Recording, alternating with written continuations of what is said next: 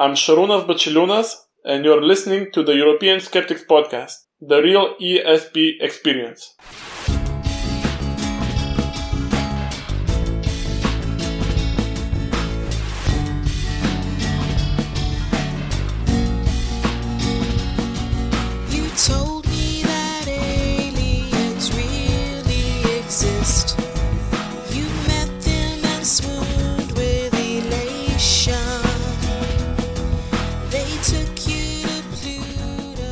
You're listening to the ESP, the European Skeptics Podcast, an independent weekly show in support of European level actions within the skeptical movement.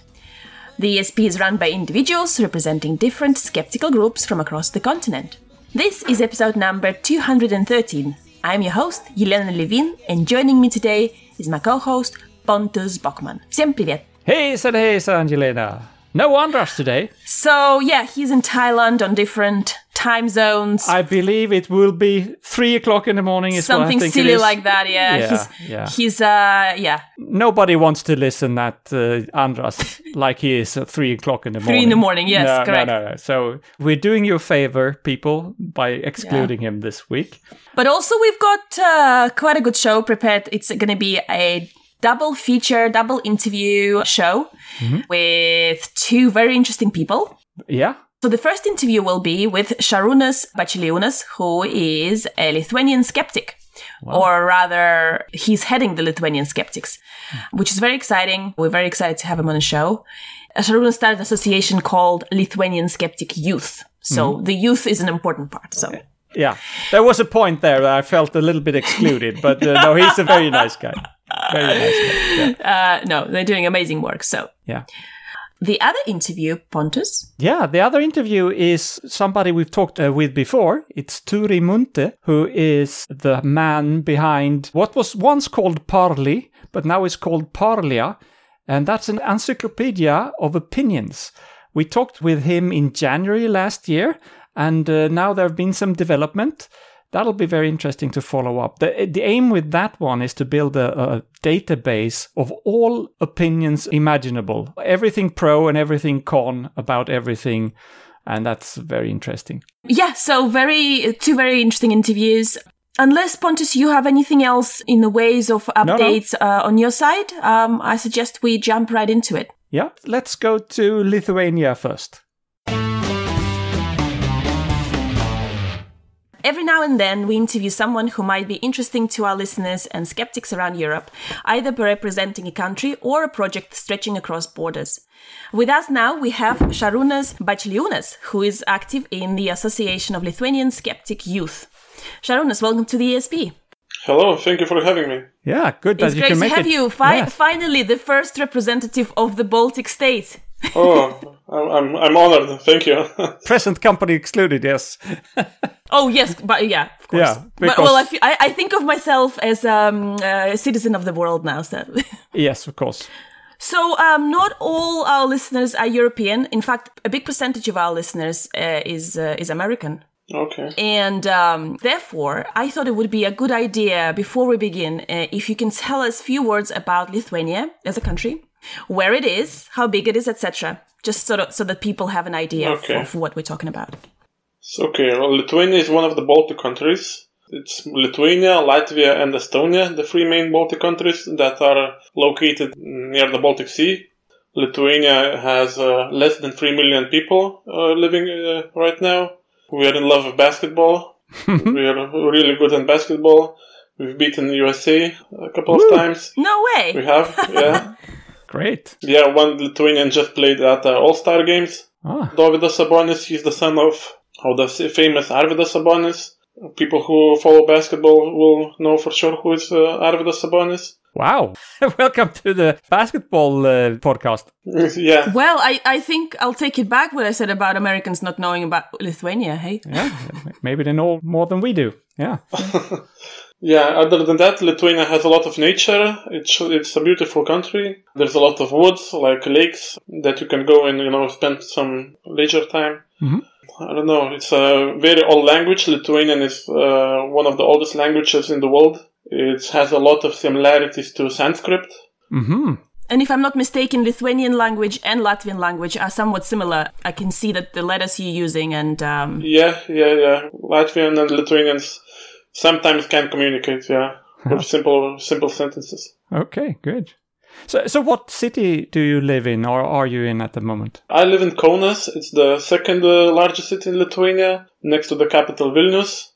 Yeah, I've been traveling a lot in, in my life, but I've decided that I want to stay in Kaunas in Lithuania. Uh, two years ago, I started the Lithuanian Skeptic Youth Organization, Yeah. and I want to, you know, be the pres- representative, the, the leader who is pushing the skepticism, critical thinking here in Lithuania, because there aren't many people who are doing this, so, uh, and Yeah. I see the need for it, so Yeah, that was uh, kind of the reason we wanted to talk to you. So, how did you? How did that start? How did you become interested in that? And tell us a little bit about your your background as well.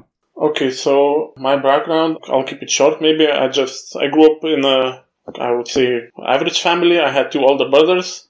Throughout youth, I was always active into sports, into, you know, doing new things. At the university, I've really got interested into critical thinking, skepticism, mm-hmm. just to the whole religious beliefs. I didn't grow up in a really religious-like family. But all around me, I saw many people who were actually religious and were going to church every Sunday and, you know, doing everything by the book, by the Bible. Mm-hmm. And I, I was really interested in it. Why are people doing so? Why are some people believing in some things, others believing in other ways? Then I started reading, started reading, you know, Dawkins, Hitchens. Mm-hmm. One big moment in my life was when I wrote an email to Peter Boghossian.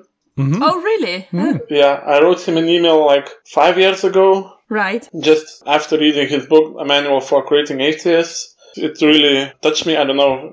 It resonated with me. Mm-hmm. And I wrote him an email saying that I'm grateful for the book, that it, sh- I mean, changed my point of view in life and, and so on. And he wrote me back. I also wrote in the email that could you give me a suggestion? What should I do in order to, you know, promote common sense, critical thinking and so on? To this day, I remember that he wrote a short email back saying that he's grateful for the email and uh, I should find some organization that is already doing so, something like this, and ask them how I can, be, you know, be of service to them. And the last sentence was, uh, "But remember, be patient. Always have patience." I was really happy that he just wrote me back. And then, like a few years after, there was a conference of rationalists organized by Sanal Edamaruku. Yep, yep. We've had him Yeah. on the show actually Yeah. several years ago. Yeah. Oh, nice. I, so yeah, we, three years ago, I went to the conference in Thailand and I asked him that, look, I'm finishing university. I finished uh, project management, a bachelor's degree. And I asked him, how can I maybe do an internship or, or something with you? I, I, I like the work you do. So we established a four month internship with Sanal. Aha. And uh, ever since we kept some contact. After the four months, I came back to Lithuania. Then a year after, I started uh, my own uh, Lithuanian Skeptic Youth organization. Wow, that's amazing. So how uh, how big is it? I mean, it's it's only young, really. If you think uh, about the scale of other organizations, how long they've been around. Do you, how many members do you have? Well, last week we created our own T-shirts, like for the team. So we had 13 T-shirts. Yeah. Okay. I mean, some people are, you know, coming and going. We're not, Yeah. but there's around 10 active people at the moment. And do you have a Facebook group, A Facebook page. pa- Facebook page? Yeah. So it has uh, almost to a thousand nine hundred likes. I was gonna say that this page probably will attract a bit more traffic Yeah. than yeah. All right. So, so when you started this, uh, when a, a couple of years ago or a year ago, Yeah. or 2018 January 22nd. okay, Was- so you have the that was the birth date of the Lithuanian date, yes. skeptics. Very good. Were you the only one behind it, or did you have already a couple of other uh, colleagues founding it together with you? Yes, yes, I had. We need to have at least three people to establish an uh, association. Okay. Yeah. So I talked to my friends, told them, told them that we should be doing this. We can. Uh, there's a lot of opportunities so that we can do. We there's this Erasmus program, other programs that we can, you know, ap- apply with projects and and, and do something for the society. So for those who don't know, Erasmus is a is a funding, right? You can apply for. Yeah, Erasmus is uh, a broad, like uh, European Union uh, program Uh, they have different types of projects that they can uh, fund. Some are, you know, long-term university changes so that you can go study for another university. But how we like using it is that we write a project that would be, let's say, a eight or ten day project. We have partners all around Europe. Those partners would send young people over 18 to, to Lithuania. Then we have already prepared program. So they spend the eight days here uh, in Lithuania and we deliver workshops on the topic of critical thinking. Oh, fantastic. That's a really great way to use the funds. I worked in university, so I am aware of Erasmus funds, and uh, but I didn't know that organizations like yours can actually use it to put together something like this educational programs. That's excellent. Yeah. Yes. uh, I, I noticed the organization is called Lithuanian Skeptic Youth. Uh, does that mean that old farts like me are not welcome, or how, how does it work? I mean, it's it's targeted at youth, yeah. But we are also like uh, organizing uh, skeptics in the pub events. So you know, I mean, everyone is welcome. Good. And I'm, I'm guessing you you targeting youth because you want to mold their thinking early. So you want to introduce the critical thinking when they're still young Yes, and yes. uh, get them on the right path. Whereas what used to happen in our school, certainly in Latvia, is, is like you you just you used to learn something. Nobody was encouraging you to think for yourself, and so Mm. and by the time you're Pontus's age, it's too late. Pontus. It's too late now. I'm I'm a goner. you know that's too late. Don't focus on me. Yeah, it's easier to, to you know change the minds of young people. Mm-hmm. Yeah. So are you focusing uh, mainly on, of course, your town of Kunas? Is that the name? How you pronounce Kaunas. it? Kaunas. So are you focusing on that, or are you trying to reach also, to uh, Vilnius and other places? At the moment, most of our activities were happening in Kaunas, but right now we're getting more popular and more people are interested in the activities we are doing. So this year we're planning on organizing the Skeptics in the Pub events also in Vilnius and in Klaipeda.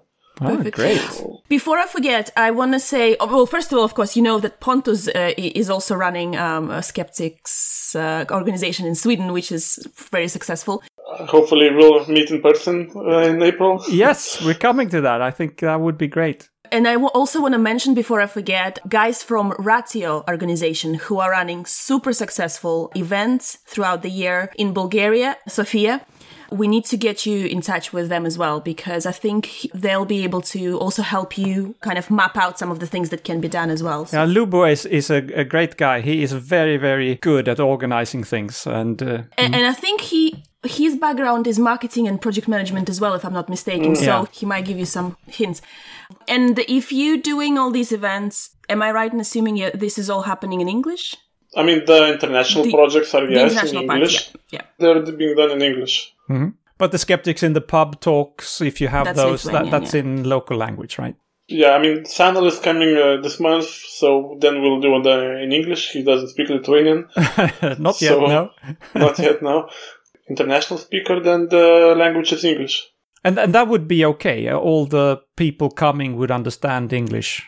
Yeah, Lithuanians understand English easily. It's not a problem. Yeah, Yeah, yeah, yeah. I, th- I think it's across all Baltic states. Um, the English lessons in school were pretty good. Yeah. Yeah, yeah, the yeah. English is good. But, but since this is a podcast, after all, uh, have you or your friends listened to a lot of podcasts? Because there are quite a few good podcasts out there in English. Mhm. I like to listen to uh, Sam Harris podcast. I'm actually wearing his T-shirt right now. Okay, there you go. Waking Oh, up. Oh, yes. Yeah, yeah. Excellent. Yeah. I also listen to Sean Carroll's Mindscape. I think that's the name. The physicist Sean Carroll, Joe Rogan. Of course. okay. Well, that's. Uh, Honestly, I prefer English podcasts than Lithuanians. Yeah. So, so in Lithuania, what special issues do you focus on? I, I, you mentioned atheism. Is that what you're focusing most on, or is there also other things? I mean, we're focusing on you know the pseudoscience, like exposing the pseudoscience, hmm. astrology, homeopathy, all the alternative medicines that you know are uh, a big danger when people are are using them instead of real medicine. Mhm. Atheism is not really the big part in what Okay. and what we're doing. We're planning on doing more about atheism right now. We're preparing for a, a theater play that we are going to do. Sanal wrote the manuscript for, for the play. Wow. yeah, we, we just translated into Lithuanian. Right, amazing. Uh, It's gonna be about Kazimieras Ličinskis, the first Lithuanian atheist. Uh huh. right. Just pretend that we have never heard of him. Give us the short version. Have you heard of him or No, haven't no, you? no, I haven't. Yeah, so he lived at a time when Lithuania and Poland was uh, one country. He was writing in his own like house about why there's probably no God. Mhm. And his neighbor stole the document, gave it to the Vilnius bishop, telling the bishop that look, he's writing atheistic uh, script, uh, something about uh, atheism. Right. And then he, the Kazimieras, the Lithuanian guy, was imprisoned in Vilnius for some time. Then he was transferred to Warsaw. Then there was a big trial. The short end was he got his head cut off. yeah. Oh, Just about how how long ago was this? Yeah, it was uh, 1689. Uh huh. Okay. Right. a few hundred years So- ago. Okay. Yeah, so we're gonna promote it like uh, Kazimieras was like the first hero of enlightenment. Ah. Before, you know, all uh, René Descartes, Rousseau, before Thomas Paine and then all of the others. Like there was this Lithuanian guy Wow. Yeah, that's very interesting. Who would have thought, right? I know. Yeah, I've mm-hmm. never. I should probably know things like that because I, I am from the Baltic states, but I've, I've also never heard of that. Mm-hmm. Yeah, in, in Poland, there's this play being done for six years now. Mm-hmm. The Polish people say he's Polish. The Belarusian people say he's Belarusian. Lithuanians, we say he's Lithuanian. All right. So, Well, uh, I mean, I mean, whoever claims him, it doesn't matter. The story still is a very good story to tell, right? yeah, yeah. So, is there anything special, do you think, from from your perspective, about being a skeptic in a former Soviet republic, East European country? I don't know. I mean, I was born, you know, already in a free country, so I've never experienced Soviet times. I've only heard it from, you know, my parents Yeah. and my my brothers, my family. But I would say that there is a lot of association with communism when you're talking about atheism. of course. Not specifically to skepticism or critical thinking, those things are fine. But when you say that something about atheism, at least the older generation get the idea it's somehow connected to communism. Yeah. Right. I guess I, I saw a little bit of a transition when I was growing up in Latvia, where the Iron Curtain fell, and uh, there was no religion, you know, during the Soviet Union, because of course Lenin or whoever was was the god.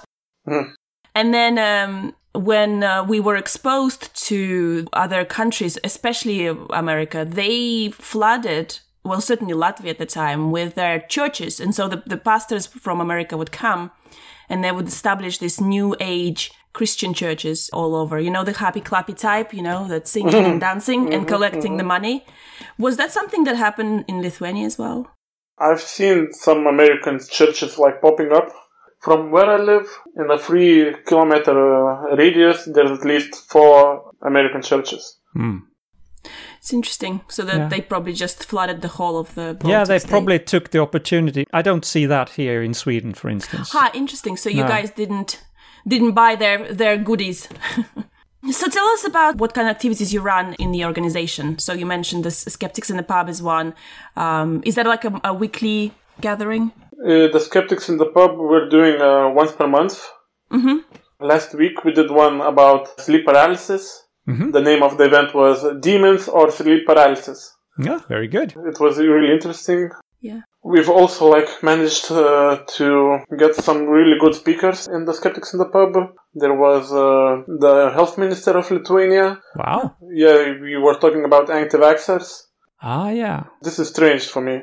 I've been talking about anti-vaxxers like five years ago at a scientific conference, and it's still coming back. This like, and it's even getting more popular in Lithuania. The anti-vaxxing, anti-vaxxers movement.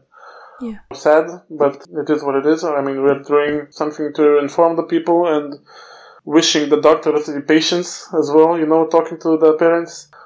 Uh, yeah, this is the skeptics in the pub events. We'll also do like local events and discussions.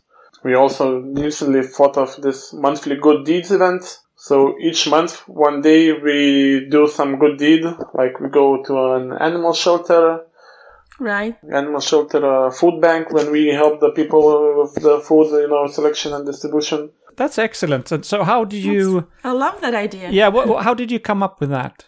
Well, one of the members suggested that we do something similar, and I thought, okay, when we are communicating with people and they hear skeptic, they for some reason associate with cynic. Yeah, exactly the Oh, yes. same mo- in most places. Uh-huh. Yeah, so maybe these good deeds will help prove our name that we're not like some bad people and we, you know, want the best for the society and we're here to show it with our work and, and deeds and activities. Not a bad idea, I think. Well, yeah, and it's and it's fun. It's also like good team building for us as well, Yeah. and we're having fun. We're doing something good for the others, and then it's fun. Well, I think also the uh, skeptic, atheist, whatever you want to call this movement, was uh, often blamed for not having kind of social structures in place and not having as big of, of an impact as a church, for example. Because when people go to church, you already have this pre-created social network with all the things attached, like helping people, you know, charities, etc.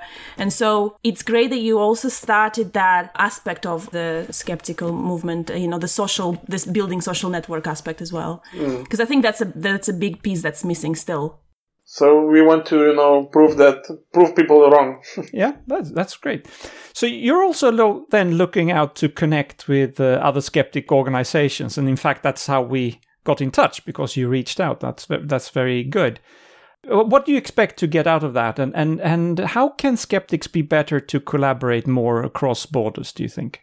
well, for us, the connections will be valuable because we're still uh, young. Mm-hmm. I'm 27 at the, and I'm the oldest one in the organization. Yeah.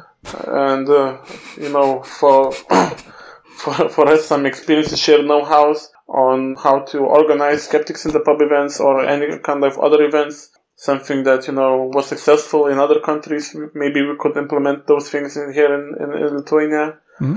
And in, what about the general networking of skeptics organizations i think there i know there's this uh, european committee of skeptical organizations Yeah. hmm we are not part of that uh, group yet No. maybe maybe someday Yeah. do No, I- something together. I think that's excellent. And uh, I suggested that you come and visit us in the Swedish Skeptics on the 18th of April when we have our annual meeting in Uppsala. So, my question to you, of course, is will you be able to make it?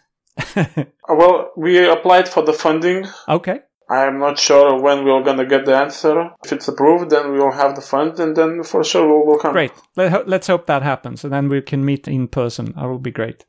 When you talk with anybody today, you have to mention the C word. And I don't mean cancer treatment, I mean coronavirus.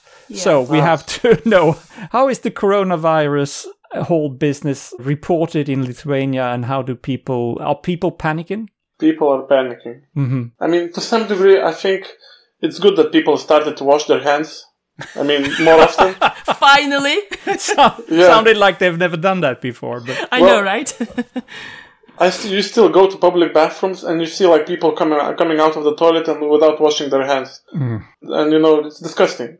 yeah. And right now, I've noticed that not still not everyone, but more people are washing their hands. So well, good job, Corona.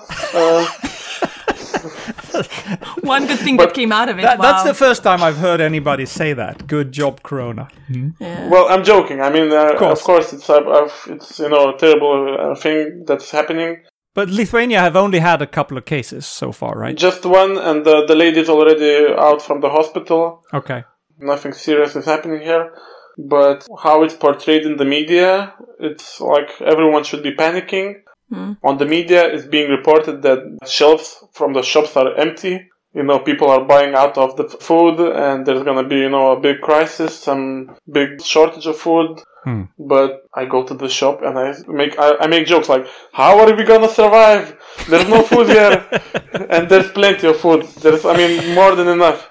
Yeah, I mean, the, from perspective, so I'm based currently in Washington State, an unfortunate epicenter for the coronavirus in America. And I'd say half of the businesses in Seattle, where I'm at, are now closed. So we working from home. We're going to be working from home for the next month. Wow. Like, Wow. but it's uh, it's a little bit different because I think uh, people here uh, we've got over 100 cases now and 16 dead. So I think people here are a little bit more concerned. Right. Yeah. But yeah, so we had a rush last week where people were buying up all the food. It's a field day for everybody in the media because they're just having click heaven, you know. Anything about coronavirus will get you clicks and that's why this this hype is generated and it's like a, a self-perpetual mo- model of reporting. And how is it in Sweden? Uh, it is. Um, eh, people are worried, but there's no outright panic as of yet. Yeah. Hmm. I was saying to Pontus before the recording, people in Sweden are super fit. Nobody died from it. Excellent. it's a good Yeah. country to live in. Yeah. well, So, Sharunas, is there anything else you want to talk about, inform us, tell us about that we haven't mentioned or didn't cover? Well, maybe one last thing when you were asking about the activities that we're doing, we are also co- working on media literacy here in Lithuania. So there, we had one project where we developed a web page, web platform. In Lithuanian, it's, it's called Artikra. In English, it would mean "Is it real?" And we're also recently uh, writing the f- application for a big media literacy project, uh, which we will gonna be uh, not just teaching the students media literacy, but also the teachers. The past year, I've went to schools to show the website that we created, and we've noticed that a lot of teachers also are lacking, you know, the media literacy schools. And after that, uh, after those trainings, we're also thinking about uh, doing some uh, advocacy work, you know, to get the politicians and decision makers to get all together and, you know, push uh, the changes in the education system so that media literacy, critical thinking, you know, would be part of the curriculum. Yeah. And this is this is to tackle the spread of fake news, or how do you recognize the fake news and Yeah, yeah. make the yeah Uh, ex- excellent. I, I know that there are other initiatives like that in, in several other countries. So, going back to why one should reach out across borders, I think that's one area where one can learn from other countries. Yeah, so for this project I just mentioned, we have partners from Norway. Okay. And yeah, that's it. Thank you for Okay. Yeah, okay. Well, good. so tell us, just tell our listeners where they can find more about Lithuanian skeptics, uh, what what you do, how to follow you. Well, uh, we are most active on Facebook. The Lithuanian name is Asociacija Lietuvos skeptiškas jaunimas. That's what I would say, yes. But I think if you write in English, Association Lithuanian Skeptic Youth, you should also be able to find it. Sure. And are you guys on Twitter at all? No, No. Okay. No. Uh, Instagram, we have the web page, but it's also in Lithuanian. So I think the best way to get in contact and to find us would be through Facebook. Okay. so, so if you can send us the links, we will include them in the show notes uh, Okay, yeah. Great. All right. Well, thank you so much for your time. That's it sounds like you're Thank you doing an absolutely amazing job and kind of covering all the fronts. yes, very, very uh, inspiring. Thank you. yeah. Thank you, thank you. Nobody's doing so, but someone has to do it. Absolutely. Exactly. Yes. You Good. can't wait for somebody else to do it, right? Okay. Yeah. We'll keep a close eye and uh, expect more development from Lithuania. If you want us to promote anything on future shows, give us a shout. We'll we'll always can plug something for you. And uh, all the best. Yeah. Thank you, thank you for having me. All right. Have a nice day. You too. Thank you very Cheers. much. Great job. Right, so uh, that was that from Lithuania. And uh, now let's just jump right into the next interview with uh, Turi Munthe.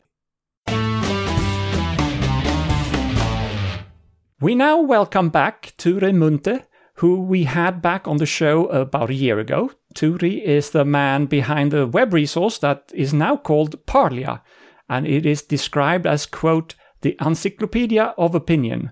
On parlia.com, the ultimate goal is to document every single argument for and against all possible opinions. It's a very challenging but very interesting idea. Turi, welcome back to the ESP. Pontus, thank you so much for having me back. I'm thrilled to join your community again. Yes, very good to have you back.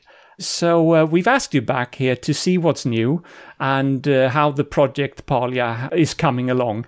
And for a full background, as I said, we have a, an episode, it's episode 154 of the show where people can go back and, and listen to our first interview with you. So, but before we go into the new stuff, just to refresh everyone's memory, could you please say a few words on, on who you are and why you have created Parlia and what the aim is with it? Pontus, thank you. Um, I'm a media entrepreneur, really, and have been building media companies for the last 20 years on and off and investing in them. I'm a mess. My mother is Franco-Jewish. My father is Anglo-Swedish, Christian. I was brought up in multiple languages and multiple different places. Uh, and perhaps that's why um, I'm so interested in these different perspectives. Um, so that's the background uh, on, on me, at least. And on Parlia itself, perhaps I give you a quick rush through Yes, the please. inception of this idea and then where we are today. So if you don't mind me asking you to cast your mind back to 2016, um, 2016 was the year we all discovered that political consensus was shattered. Um, I live in the UK. We had Brexit, Trump, of course, in the US. There was a constitutional referendum in Italy, which blew the country up politically.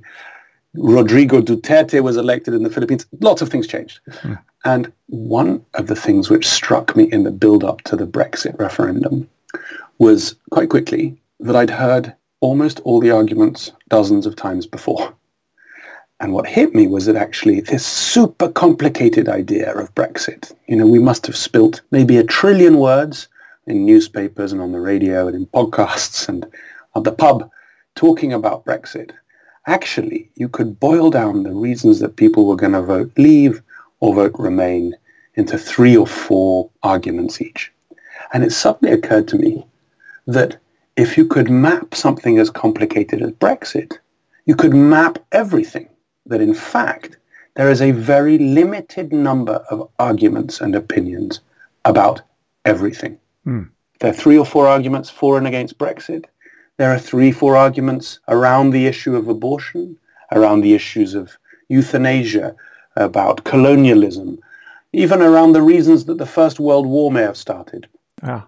And suddenly this knowledge project sort of took shape in my mind. I imagined an infinite library, or not quite infinite library, full of all the ideas about all the big issues in one place. And so that is where Parlia was born. And that's what we're trying to do. We're trying to map all the ideas and all the arguments about everything. We're doing it as a community. So it's like a Wikipedia. We're in search of our earliest members to come and join us, to come and help us understand how we need to do this.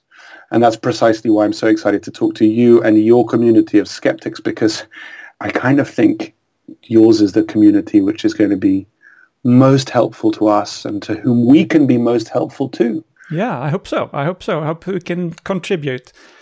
So let's let's see what's what's new with uh, Parlia. But the first obvious thing that I notice is that the name has changed. That may not perhaps be the most exciting thing, but but why did the name change? Uh, the idea of Parli, um, which was the first name, was linked to this idea of a.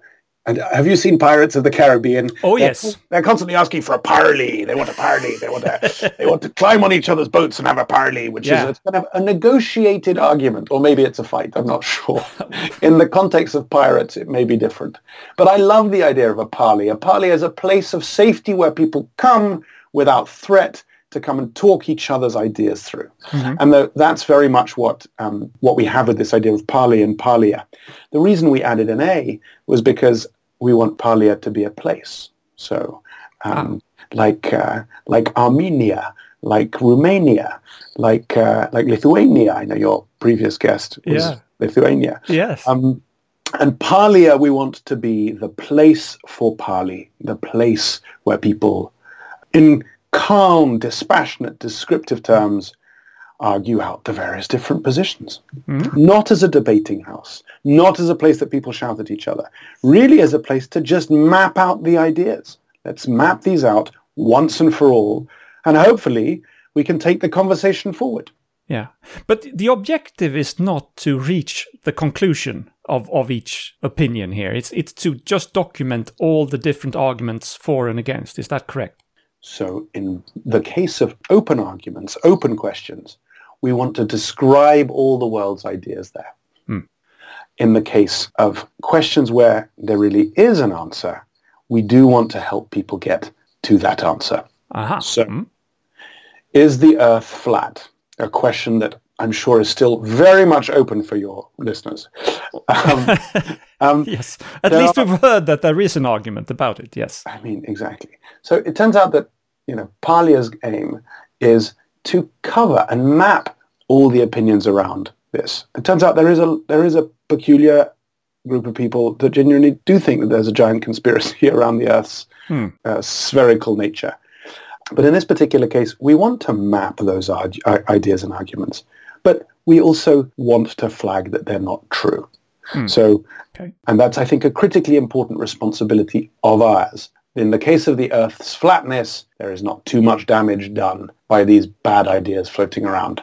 But in the case of anti-vaxxers, for example, hmm. or the case of questions around you know, what happened during the Holocaust, for example, there are so many issues where getting the answer right is absolutely fundamental, and we want to be doing that. We're not relativists. We're trying to describe the landscape of opinion, and in those cases where there is a right answer, we want to flag it.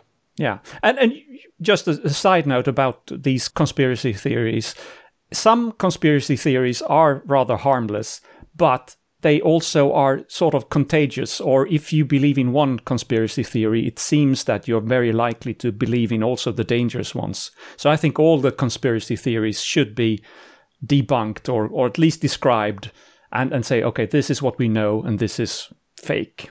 Oh, completely. We exact we, we, we do do exactly that. We just actually did a map on all the conspiracy theories associated with the coronavirus. Ah, So you should go to parlia.com and search for coronavirus and you will see all the work that we've been doing around the coronavirus um, is there.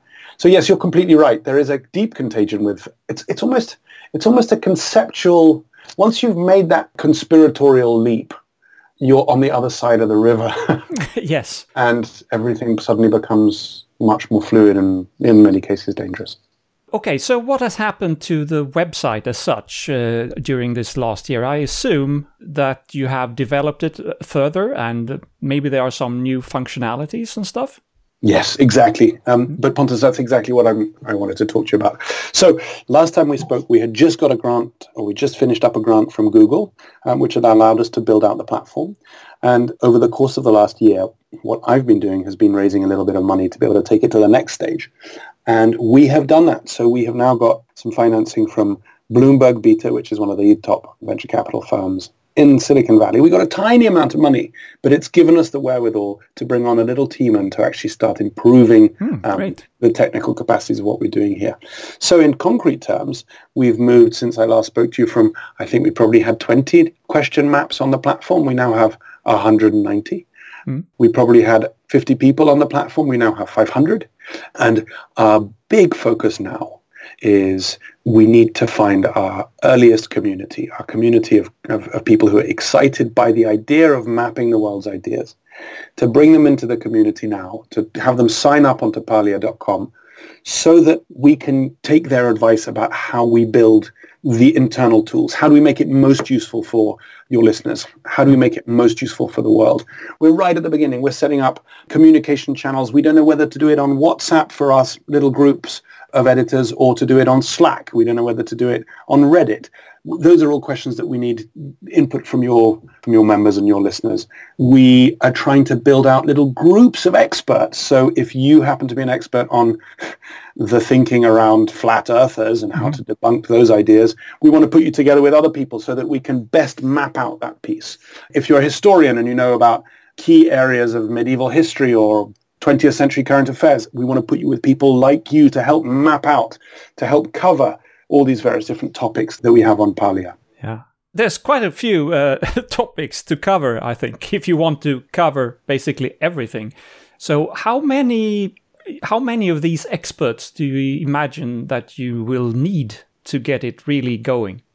Great question. We need experts. We need people who know their subject. But really, we need people who know how to think, know how to argue, and are interested in articulating their ideas on a platform which we hope will last forever. So we're looking for debaters, but debaters, they speak in a moment in time. We're looking for, for rationalists, we're looking for philosophers, and also experts in, in football, experts in basket weaving, experts in areas of interest that we want to cover. And I don't know what the answer is. I think that if we're able to find a few hundred people who are committed to helping us map out some of these areas on Parlia, we will have the beginnings of a community and we'll then be able to grow it from there. The reason that it's exciting now is that our first few community members um, have a massive chance to shape the platform. And in this instance, I have I have a huge opportunity of spending really proper time with individuals to help us understand how we should be building it out. So, do you have people with you or closer, paid or not, but closer to the actual company to uh, moderate things? Because you could see that some people would want to go in and, and just spam you with nonsense things like apple pie is better than pink footballs or uh, things like that. That, that there's cle clearly no point in, in debating. Yeah. So we what we want to do is build up a network of volunteer moderators. You know, in much the same way that Reddit works or Wikipedia works, we want to set up a structure for, for the community to moderate itself because that's the fairest and it's the most efficient, but I think mostly because it's the fairest. So I need all the input that I can get right now from our early community members about how best to build a moderation system, how best to build a conversation systems, etc., etc. That's what we're looking at now. Yeah, there's a lot of skeptics I know engaged in uh, Wikipedia editing, and I think that some of those people would be perfect if they want to help you as well, because they know how that works and how to handle a big community of people. And you, you know, on, on Wikipedia, there are sometimes attacks where people try to just trash a wiki page, and uh, they have rules on how to stop that from happening. So we're trying to develop similar rules, but the people that you're describing are really the people that I most want to talk to um, and, and, and sort of bring them into the discussion phase as to how we build this out. And we're really early days. We've got a bunch of ideas, but we want to test it out and we want to we want to find our heroes. Yes, yes, right. So describe again, because you said you had a, a 129. What did you call that? A hundred or something? In terms of maps, I think yeah. Maps. Yes, maps. That's the word. So we got we got we, oh let's call them questions. So we've we've looked at a, about 190 questions. 190. yeah. So everything from I'm just looking down my list now. Should schools be able to ban books? Um, why does London have so many mice? right. um, should we have under God in the U.S. Pledge of Allegiance? so what's the structure under each of those questions? Great, great question. Thank you, Pontus. So we spent a long time optimizing this and trying to work out how best to produce a map of the landscape of opinion on a given subject. And the taxonomy is very, very simple. Mm. We have a question, does God exist? We then have positions. Yes, he does. No, he doesn't. You can't know. And below those positions, we have arguments in support of them. So Yes, he does because Pascal and St. Anselm proved that he exists. Yes, he does because I saw him in my garden. Yes, he does because the Bible says so and the Bible is true, mm-hmm. etc., etc. So question, position, and then arguments in support of that position. Yeah. And what, what we, the reason that I'm that we've done it this way is I'm trying to provide an instant snapshot of all the ideas and opinions on a given subject on a page. So there's not vast amounts of crawling around the internet to cobble these things together. You ask, should hate speech be illegal? And on a single page, you'll see the three positions around it and the most important arguments in favor of those positions in a snapshot. You've got it there. Hmm. And my objective here is really to help us all not just understand other people and other people's ideas, but critically also to understand our own thinking, our, the ways in which we app- apprehend the world. You know, there's a. I spent the last 20 years looking at media and media companies and the media ecosystem, and many people would categorize the age that we are in today as an age of information surplus. Hmm. There is too much information floating around. There is far too much news. We find it extremely difficult to sift through all of it. And actually, what that does when you when you're when you're faced with a massive number of competing narratives around a given topic, it destabilizes your sense of reality. It destabilizes your sense of yourself as a conscious, rational being in the world. It makes us all insecure about sort of the epistemological foundations upon which we build our lives. And I think what I'm trying to do with Parlia is to build a platform to help us identify who it is that we are, what it is that we think, how it is that we feel Yeah.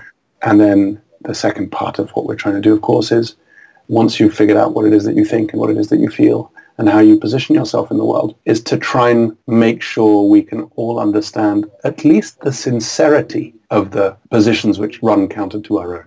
Yeah.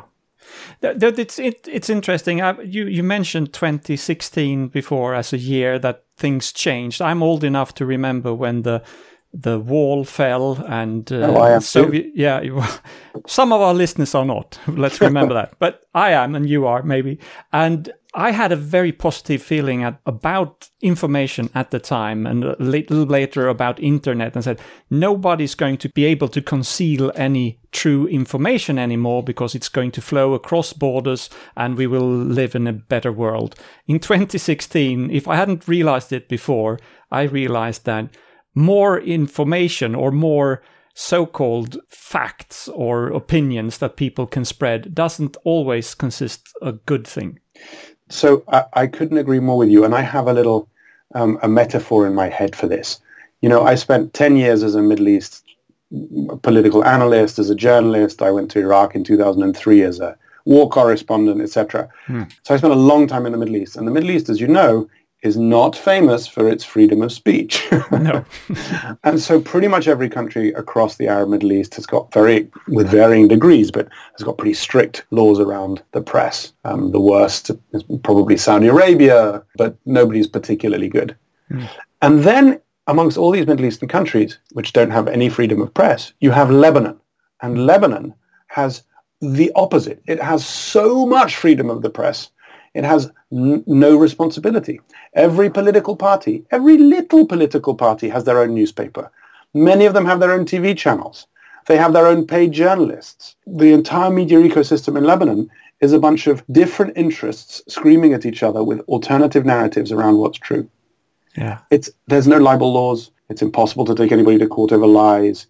Everybody's got their spin. There's no press regulator to check on fact whether facts have been reported or whether any attempt at, at uh, reporting the fact had been made. No, that's right. And in a sense, I think of it as this very weird, this weird thing was, yes, freedom of speech is wonderful. And if you're comparing it to, say, Saudi Arabia, then it's absolutely fundamental that we break open these silos and allow all this conversation to take place. But you can end up in a place where reality is so very contested because there is no oversight about the way that it is being rendered. And I think of us now as living in an ecosystem, a media ecosystem, which looks like Lebanon. I think we're all Lebanon today. All right. So, so in, to avoid the world or to fight the world becoming one big Lebanon where everything is up for grabs and you don't know, you can't tell truth from lie, how exactly, practically, will Parlia help? Thank you for asking.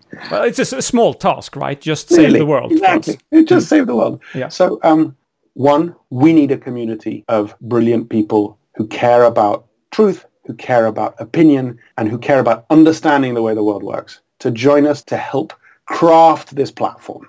That's the first thing. I can't do this alone. We need volunteers. We need our earliest community to come and support us. With that community, what we want to do is to start answering all the questions which divide us and to start answering all the questions where there is where there's a contestation of truth.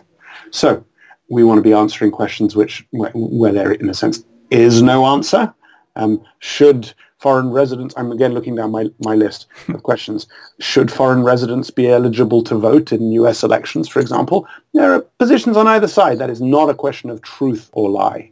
We want to be covering questions that divide us, and we want to be covering the questions which should not divide us because there's an answer. Yeah. The way we're going to do this is by making sure that Google understands that we are the most impartial, civil, and objective place to come when you ask an open-ended question. So today, if you ask, does God exist on Google, Google may send you to Wikipedia, the existence of God page, but otherwise, it doesn't really know whether to send you to the National Catholic Association or the National Humanist Association or the National Orthodox Jewish Association. We think we can be the answer to that question. We think that whenever anybody asks an open-ended question on Google, Parlia should be there to supply the answer in a way which is impartial, civil, descriptive, and accurate. And if we are able to do that, if we're able to fill this, I think, big, big hole in the media landscape, then our hope is that we are a very, very, very large platform for people. We, uh, we hope that we become a, you know, one of the top 100 sites in the world. Um, it's certainly a very ambitious idea and uh, of course i hope that this will take off and uh, i urge all listeners who are interested in this to go in and do it and if someone wants to go in but they may not have a particular topic in mind is there a list or a priority list and say this is a question we would like people to map Oh, I mean, Pontus, thank you. Uh, yes, there absolutely is. So if there's no particular issue that you have, come on into Parlia, P-A-R-L-I-A dot com, and you'll see at the top of the page a list of to-dos.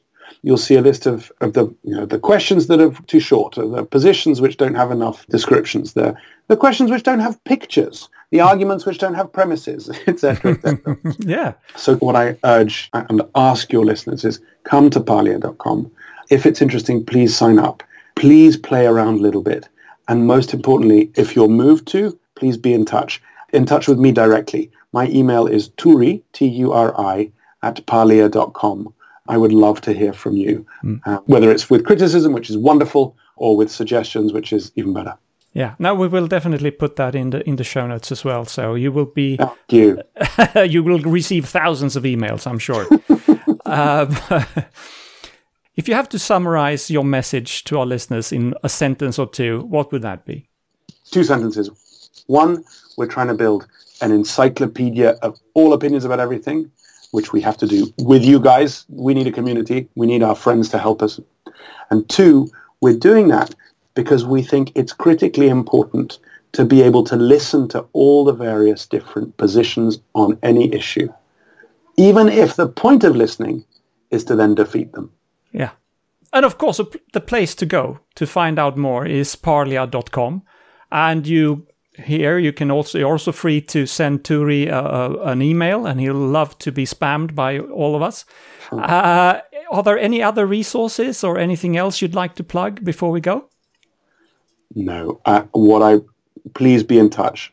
Again, turi at parlia.com. I want all your suggestions, all your criticism. We're just building out all our tools now. And so the feedback that we get from you is going to be fundamental to the way this platform grows. All right. Thank you very much for coming on the ESP, uh, Turi Munthe. Thanks a lot. Pontus, thank you again for having me. It was a great pleasure to talk as always. Thank you. Take care. Cheers. Bye bye. Alrighty, so great, uh, great show, everybody. I hope you enjoyed it as much as we both did. Mhm. And um, until next week, paka paka. Hej då!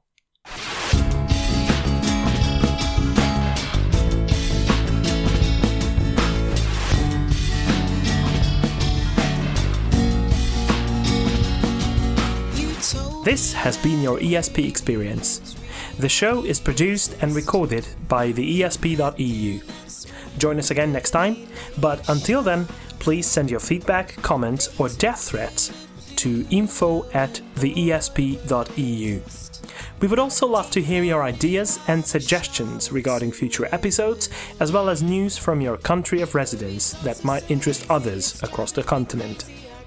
If you have a local event or organization to promote, please don't hesitate to let us know, as we are more than happy to help. All music in the program was written and performed by Keisha J. Gray and George Schwab and is used with their permission. Please check out our webpage at www.theesp.eu, follow us on Twitter at espodcast underscore EU, and like us on Facebook. I don't know how you can believe.